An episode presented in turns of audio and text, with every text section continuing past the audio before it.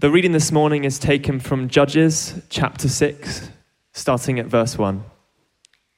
The Israelites did evil in the eyes of the Lord, and for seven years he gave them into the hands of the Midianites. Because the power of Midian was so oppressive, the Israelites prepared shelters for themselves in mountain clefts, caves, and strongholds. Whenever the Israelites planted the, their crops, the Midianites, Amalekites, and other eastern peoples invaded the country. They camped on the land and ruined the crops all the way to Gaza, and did not spare a living thing for Israel, neither sheep nor cattle nor donkey. They came up with their livestock and their tents like swarms of locusts. It was impossible to count them or their camels. They invaded the land to ravage it. Midian so impoverished the Israelites that they cried out to the Lord for help. When the Israelites cried out to the Lord because of Midian, he sent them a prophet who said, This is what the Lord, the God of Israel, says I brought you up out of Egypt, out of the land of slavery. I rescued you from the hand of the Egyptians, and I delivered you from the hand of all your oppressors. I drove them out before you and gave you their land. I said to you, I am the Lord your God. Do not worship the gods of the Amorites, in whose land you live. But you have not listened to me. The angel of the Lord came and sat down under the oak in Ophrah that belonged to Joash, the Abiezrite, where his son Gideon was threshing wheat in a winepress to keep it from the Midianites. When the angel of the Lord appeared to Gideon, he said, The Lord is with you, mighty warrior. Pardon me, my lord, Gideon replied. But if the Lord is with us, why has all this happened to us? Where are all his wonders that our ancestors told us about when they said, Did not the Lord bring us up out of Egypt? But now the Lord has abandoned us and given us into the hands of Midian. The Lord turned to him and said, Go in the strength you have and save Israel out of Midian's hand.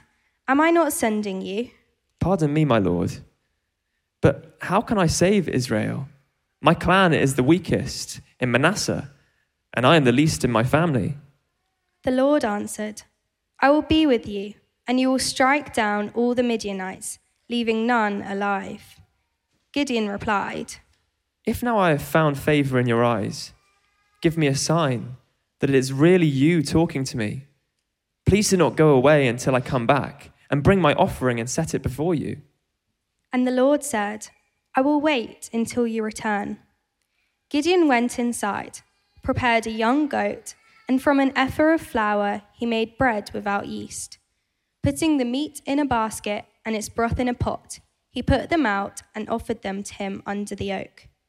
The angel of God said to him, Take the meat and the unleavened bread, place them on this rock, and pour out the broth. And Gideon did so. Then the angel of the Lord touched the meat and the unleavened bread with the tip of the staff that was in his hand. Fire flared from the rock, consuming the meat and the bread, and the angel of the Lord disappeared.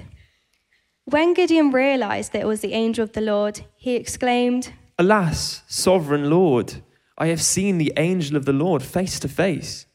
But the Lord said to him, Peace, do not be afraid. You are not going to die.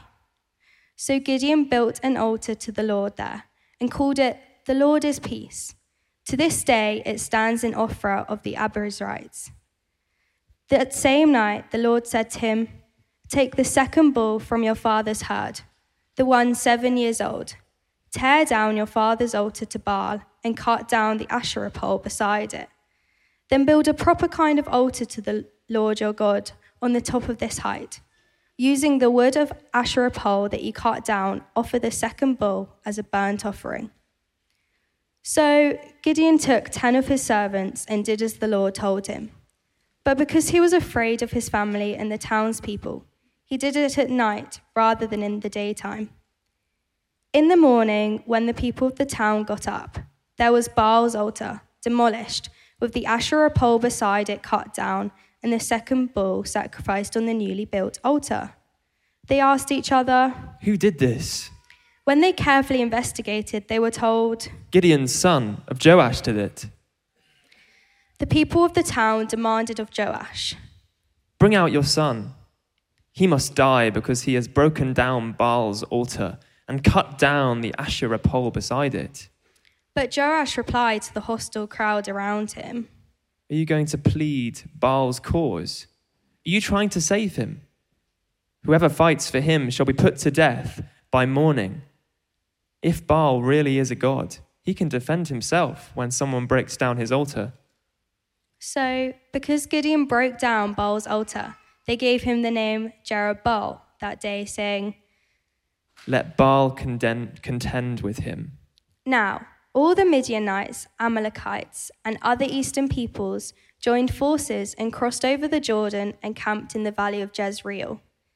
Then the Spirit of the Lord came on Gideon, and he blew a trumpet, summoning the Abiezrites to follow him. He sent messages throughout Manasseh, calling them to arms, and also into Asher, Zebulun, and Naphtali, so that they too went up to meet them.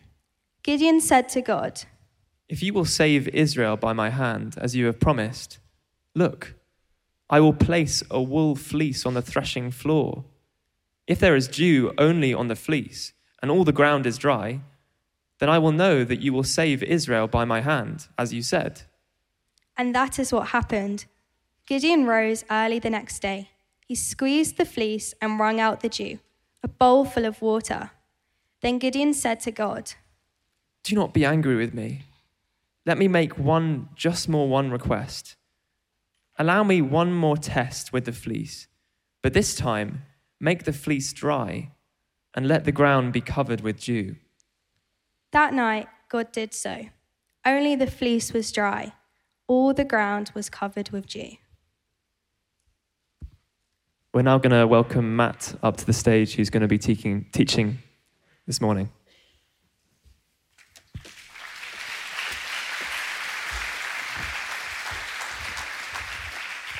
Just going to pray for you, Matt, before you speak. Lord, thanks so much for Matt. I thank you that we're all here this morning and um, that we hopefully had a good night's sleep. I pray that you give us open ears to hear your word and to listen and to grow in our own faith. Amen. Amen. Thanks, guys. And good morning, everyone. It is great to be with you this morning. And of course, you know, huge congratulations because you have survived the very first night of Forum. And that is a big deal. That is a big deal. Because the morning after the first night is a morning of stories, isn't it? There's the story of those who didn't actually get to bed at all. You know who you are. You've got the story of those who snored through the night. You've got the story of those who speak in their sleep. And you've got the story of exactly what they said. And that is a story, isn't it?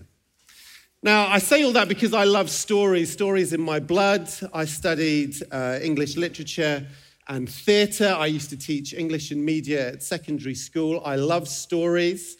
I can't get enough of them. But the one story genre that is always worth cracking open popcorn for is the story of the underdog. Now, I think we love stories of the underdog, don't we? And you know the one, it's, it's where you normally will have a gang of misfits or outcasts or oddballs, uh, and they go head to head against some elite enemy or opposition team who are always incredibly mean. And then you get the final scene, don't you? It's the, um, the final showdown in the courtroom, the final big championship game, the final big conflict, whatever it is. And against all odds, all odds, they win. We love a good underdog story, don't we? Until, of course, it's us.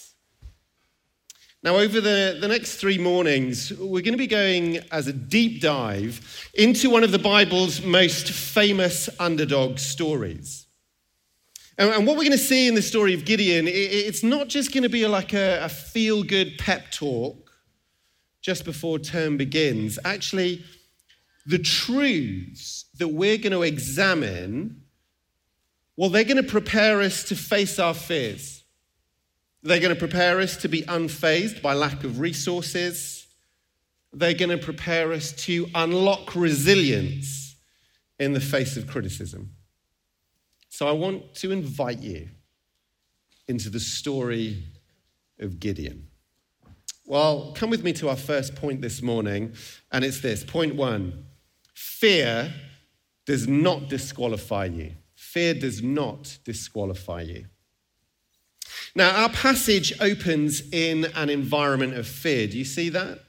The Israelites were in the promised land of their own, and this was a promise that went all the way back to Abraham. And since then, God had brought up a leader called Moses, and Moses had led the people out of slavery in Egypt and into this land. But the Israelites had failed to follow God's instructions. They failed to remove the Canaanites from the land, and they tolerated their idol worship. And many years after that moment, well, many of the Israelites actually came to worship those very same pagan gods, and their neighbors have now become their abusers. And the book of Judges is a book that describes cycles, cycles going downwards, cycles that show tragedy of what happens when you turn your back on the way God has asked you to live. Uh, the cycles pretty much follow the same pattern all the way through the book. You have the Israelites worship false gods. They're then oppressed by their enemies. The Israelites then cry out to God for help. And then God sends a rescuer called a judge. That's really just a tribal leader. And this judge brings rest for God's people. That is, until the final part of the cycle, the judge eventually dies and the cycle goes round again. And so, by Judges chapter 6, which is our passage today, we're five cycles in. And we're back in the very dark part of the cycle.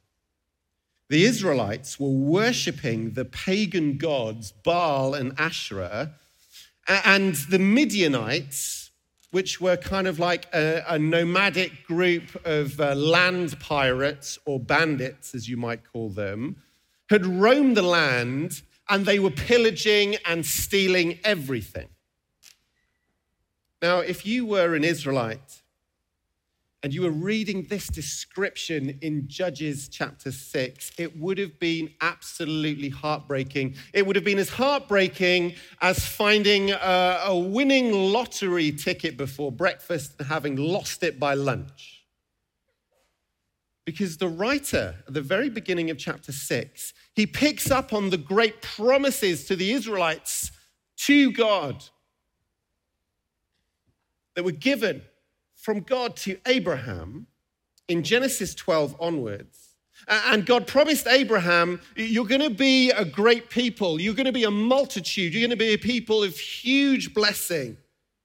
You're going to have a land of your own. You're going to have food, farms, booming economy. You're going to have community. And you would be a people broad and numerous and multiplying.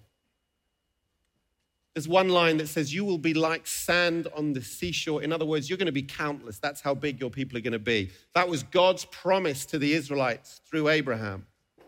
But do you see the cruel twist at the very beginning of our chapter? Many of the Israelites, look with me at verse 2, they're hiding in caves. They're hiding in mountains. And we're told that it was the Midianites that were so numerous, so vast, that it was their camels that couldn't even be counted, verse 6. And so we meet Gideon.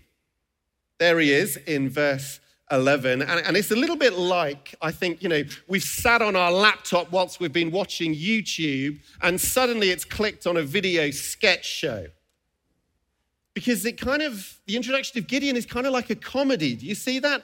The apparent hero of our story, we don't find him in the gym. We don't find him, um, you know, completing an exam. He's not a genius. We don't find him doing a training montage, and we love a training montage, don't we, for him? We find him hiding in a wine press. Now, a, a wine press, he's kind of threshing the, the, the wheat in this wine press, which would have been a sunken chamber in the ground where you couldn't be seen. It, it's the equivalent of um, it's the equivalent of eating your lunch in the toilet cubicles because you don't want the bullies to get it. It's the equivalent of um, eating an entire bucket of KFC in a wardrobe just so you don't have to share it. You ever done that? Well, the channel flicks again, do you see? And it turns out, well, it's like we've flicked onto a supernatural thriller an angel appears, which is always an exciting morning, isn't it? And terrified Gideon's paranoia levels go through the roof. He's worried that the angel will leave him, so he begs the angel to stay. Uh, and then he's worried that actually seeing the angel means he's seen the very glory of God and he's going to die. And so I think verse 22, it should read, and then Gideon hyperventilated into a brown paper bag. It, it doesn't say that, but it feels like it should, shouldn't it? look. Gideon is hardly the hero that you guys were hoping would encourage you as you face perhaps an aggressive SU, or as you face, I don't know, a rampaging rugby team that tears down all your posters, or as you face protests this year from other societies at the university that see you as the Christian Union as the greatest threat to everything they hold dear. But here's the thing before you, before you write off Gideon, doesn't something feel a little bit familiar about this introduction? You see, if you were an ancient Israelite reading Judges chapter 6, the, the, very words that you have in your hand this morning, if you were reading this for the first time as an Israelite, you would have a knowing smile on your lips. And for you, it would be a game changer. Why?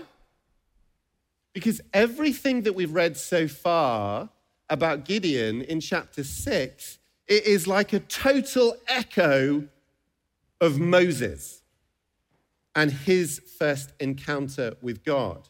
You see, Moses, the great Israelite leader, when he'd been running away from the Egyptians, that was Israel's great enemy, he encounters God in a fire. Do you remember? In a burning bush on a mountain. And it's in that encounter that God calls Moses out of what he's doing into doing something courageous, into being an incredibly brave witness for Yahweh. And so here's Gideon in our passage hiding from the Midianites. That's Israel, Israel's kind of current enemy. And he encounters God in a burning rock, who calls him to step out in faith in order to cut down idols. You see, there was Moses, wasn't there, who said to God, Look, not me, I can't go, I can't speak. And there's Gideon in our passage who says, Look, I can't go, I'm too weak. He says that in verse 15. So, why the parallels? Why is the writer of Judges wanting to parallel Moses and Gideon? Well, it's this reason.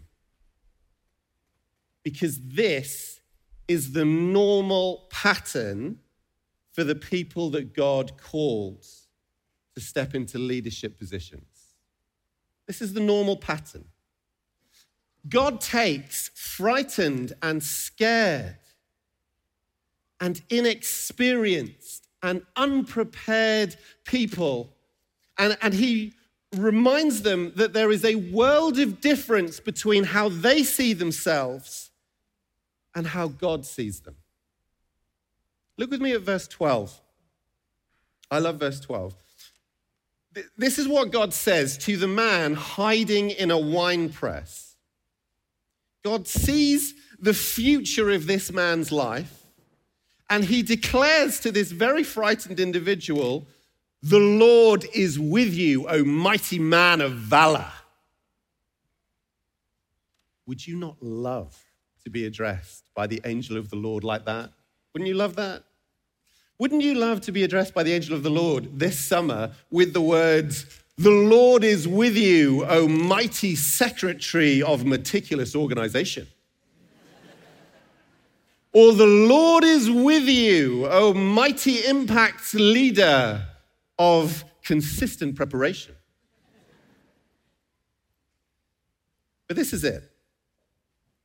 Your suitability for your role is not dependent upon your track record or your level of confidence. Do you hear me?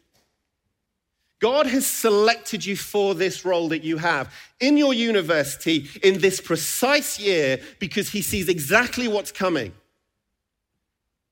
And He sees what you will be.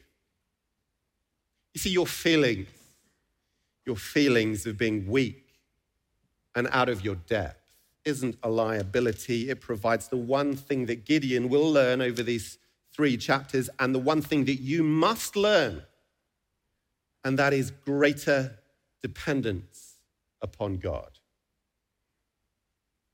Isn't it, isn't it a relief to know that the most exciting aspect of your CU leadership this year is not who you are today? but who you will become by the end of it. Your feelings of weakness are not an obstacle to being a leader that God has called you to be. They are the very tools that God will use to make it happen. Just hold the weight of that a little bit. Well, come with me to our second point. Fear is the doorway to spectacular worship. Fear is the doorway to spectacular worship. Now, one of the things that I, I, like about the book of Judges is that it has more high octane, ridiculous plot twists than your average Fast and Furious movie. Now, look with me at verses 25 to 32. This is a heist movie. Do you see that? This is an absolute madcap plan with impossible odds of success that Gideon is sent on. And, and, the mission is like some kind of, I don't know, farming black ops. Do you see that? It's to go, to sneak into the dead of night, two bulls, sneak two bulls into the very town center at the dead of night and have yourself one almighty barbecue that would be such a massive feast, it would make um, an episode of Man versus Food look like a happy meal. And you know, this sacrifice here it is most likely to be an offering that celebrates relationship. It, it's where you burn the bulls, but you get to feast on them as well. It was a unique sacrifice where you get to eat the food off the altar as if you were feasting at the very table of the Lord. And you were doing it not because you had to, but because you wanted to. It was a sacrifice, it was a barbecue of delight and relationship and intimacy and privilege with the Lord. We hear the word sacrifice here, but what we're really talking about is Gideon is called to go to the very center of the town and worship. And remarkably, look with me at verse 27. It tells us that they did it. First blood to the underdog. Well, what's our takeaway for future leaders uh, from these verses? Does God want me to have a midnight barbecue outside the SU? Is that the application? Wouldn't that be great? Or how about a chicken wing buffet outside the office of the Pro Vice Chancellor? Wouldn't that be a fun application to go home from forum? No. I know. But God is inviting you to spectacular worship right in the middle of your campus. What do I mean? Look, we meet Gideon at the very beginning of chapter six, and he's discouraged and he's frightened. And I think there can be no doubt that Gideon is spiritually dry. Look with me at verse 13. It tells us that he feels that God has abandoned his people. He says, You were with us, Lord. If you were with us, that things would have been different, but you're not. You've abandoned us, and that's why everything's gone wrong. And so God invites this man to do the bravest and most crazy thing that he has ever done in his life. And as a result, he experiences the very intimacy of worship with God. A moment of worship having this altar right in the middle of the town that, that, would have ordinarily been only available to those who were at the tabernacle. It would have been a privilege of feasting with God that would have been the realm of the Levitical priests, not some sort of farmer's lad from the tiny tribe here. But more than that, more than that, God gives Gideon the biggest sign yet that the Lord is with him. You see, at the moment that Gideon should have been murdered in the morning by an angry mob who have found their altars of their false gods destroyed, and they know it's Gideon, at the moment they should have absolutely pulled him to pieces, Gideon's saved. Do you see that? He's given a label, he's given a name, Jerubbaal. It's a name of protection that means let Baal deal with him. In other words, Nobody touch him. He's in God's hands. Let God deal with him. Could there be a bigger sign for Gideon that God is with him? And all of this, all of this came about because he listened, he trusted, he obeyed. Not because he wasn't afraid.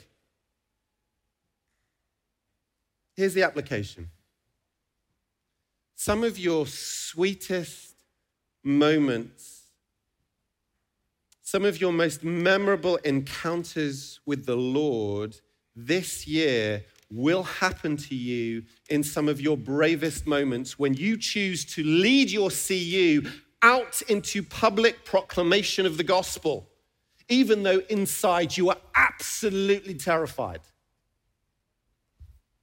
Even though you go into it feeling painfully, painfully weak. Well, let me give you an example. It's going to be the sense of God's presence when you run a, I don't know, a lunch bar in a marquee at the very center of campus where everyone can see. Or, or, perhaps it'll be in the thrill and exhilaration of getting to pray with someone when you happen to just be out on the street flyering for an event or it will even be singing praises to God in a lecture theatre or seminar room where you know the next day you're going to be in there with a lecturer that hates Christianity. Your fear, your trepidation will make the joy of your worship even sweeter. This is the question of the week. I think this is the question of the week. Put it in your notes or get it um, done as a tattoo. I don't really mind. It's this What could you and your team be called to courageously do this year? What could you or your team be called to courageously do this year? That's the conversation, isn't it, of this week? What a question it is. Well, come with me to our third and final point. Look to the sign. If there's one thing you probably know about Gideon, it's probably verses 36 to 40. Look at me 36 to 40. It's where he tests that God is truly going to grant him success by putting out a fleece. Now, look, let me kind of give a, a caveat here, early warning. Can I say, if you see any fleeces outside of tents this week or any unauthorized sheep shearing, by CU leaders trying to figure out whether they should call their events week this year human or um, story or whatever it is, can I categorically said, you have totally missed the point. Deuteronomy chapter 6, verse 16 is very clear. It says, You must not test the Lord your God. Why? Because it shows a total lack of trust in the means that the Lord has already provided to communicate to you. Which is why Gideon, in verse 39, look at me at verse 39, he begins his request to test God by saying, Please, please don't be angry with me. Now, look, let's get a really clear picture of what's happening here. At the very beginning of the chapter, the angel of the Lord has appeared to Gideon in person. Okay, that's number one. Number two, he's had this remarkable barbecue night of worship with the Lord. He's been given a label of total protection, and yet Gideon is so frightened. He's still so insecure within himself. He's still so afraid that he now asks God not for one test, but two. And he's literally asking the God of all creation to bend his rules just for him. And what does God say? He says, okay. Do you see that? He says, okay. Twice Gideon asks God for a sign that he is with him, and twice God gently replies, I've got this. I've got this. I, I want you to see this. God loves frightened Gideon so much that he says, Yes. Now, look, you might be thinking, do you know, I'd love to have a sign too. Aren't I also a leader like Gideon, being called by God to step outside of my comfort zone and be courageous for the Lord? Why shouldn't I also have a sign? Why shouldn't we be able to go to any university in, I don't know, say the month of February and see, I don't know, a dark blue fleece billowing in the dawn and go, you know, there's OICCU. There's OICCU deciding whether or not to do a lunch bar on sexuality or not. Or, or see a fleece billowing in the wind and go, you know, that's Cardiff CU, isn't it? They're deciding whether or not to run an evening event on Christianity and colonialism. Let's see what happens. Why shouldn't we be able to do that?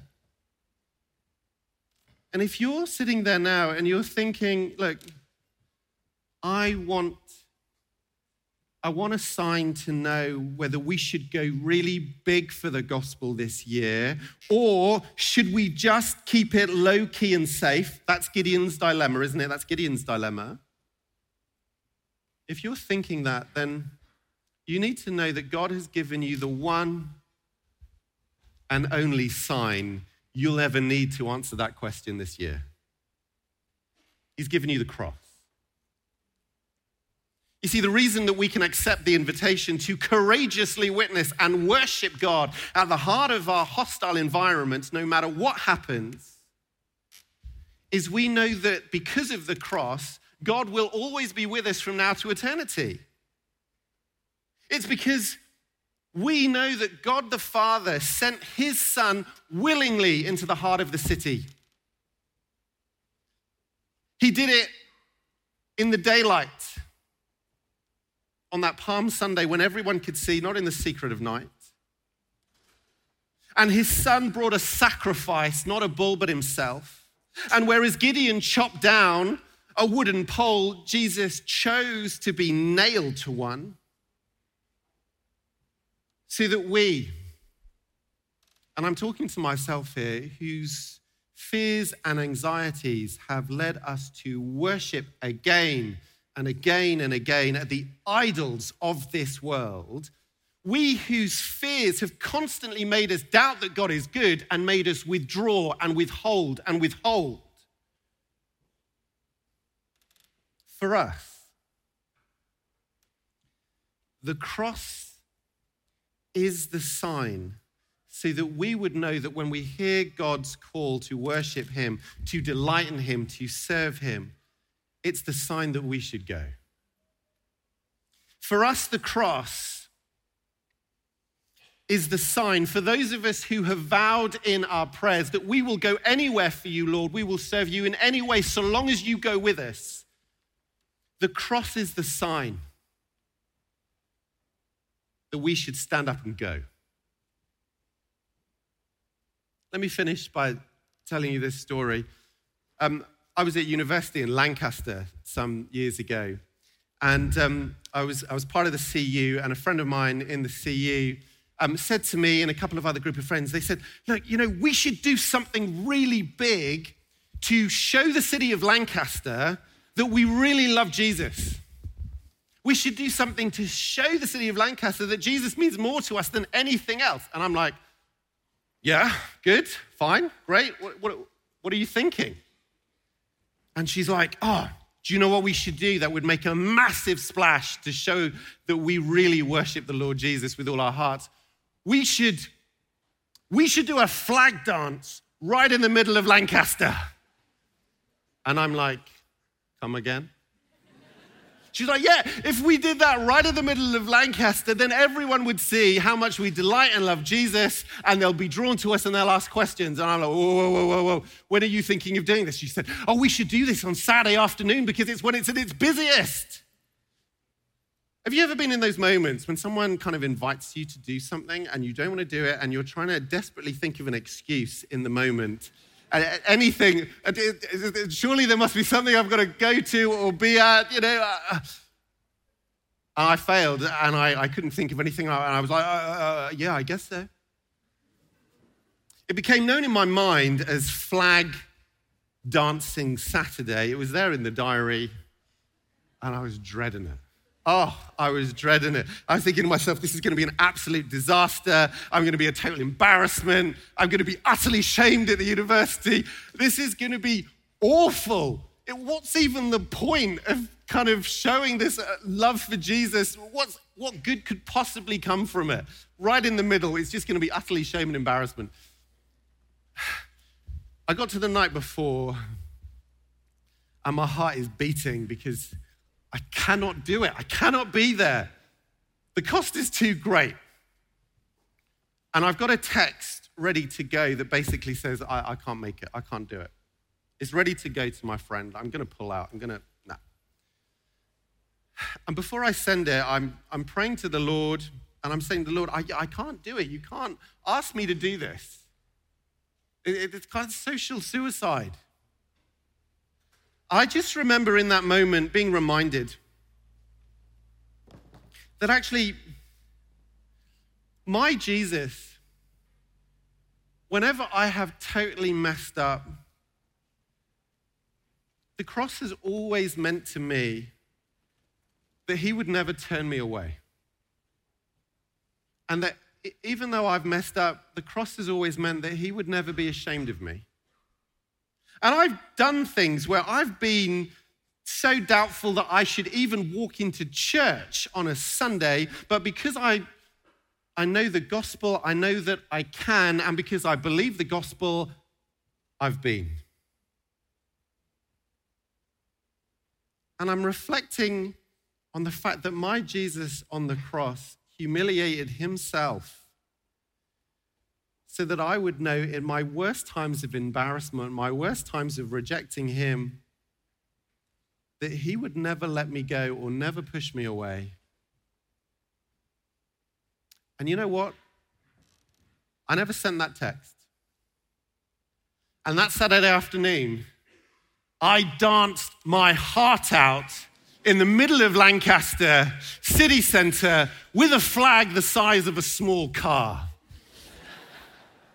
It was the biggest, most publicly awkward act of affection for Jesus I've ever done in my life. And I'll tell you this I loved every moment of it. It was awesome. And I'm so thankful. I'm so thankful that I did it. Your feelings of weakness are not the obstacle to being the leader that God has called you to be. They are the tools that God will use to make it happen. Question of the week, forum. What courageous acts of witness or worship is God calling you to this year? Let's pray. Heavenly Father, we make no pretense about it. We are afraid. We feel daunted. And yet we know the cross stands as a signpost in history that you will never let us go. You will never push us away. And that means that we can go out into the hardest places, the most hostile environments, and praise the Lord and proclaim his name and know that it's okay. Heavenly Father, I pray that by the power of your Spirit, you will strengthen such a love and passion at the very core of our being that we would dare to ask, Where would you send us? And what would you have us do? That we would dare to take the safety catch off this year and serve you in outrageous, ridiculous, extraordinary, and spectacular ways. Amen.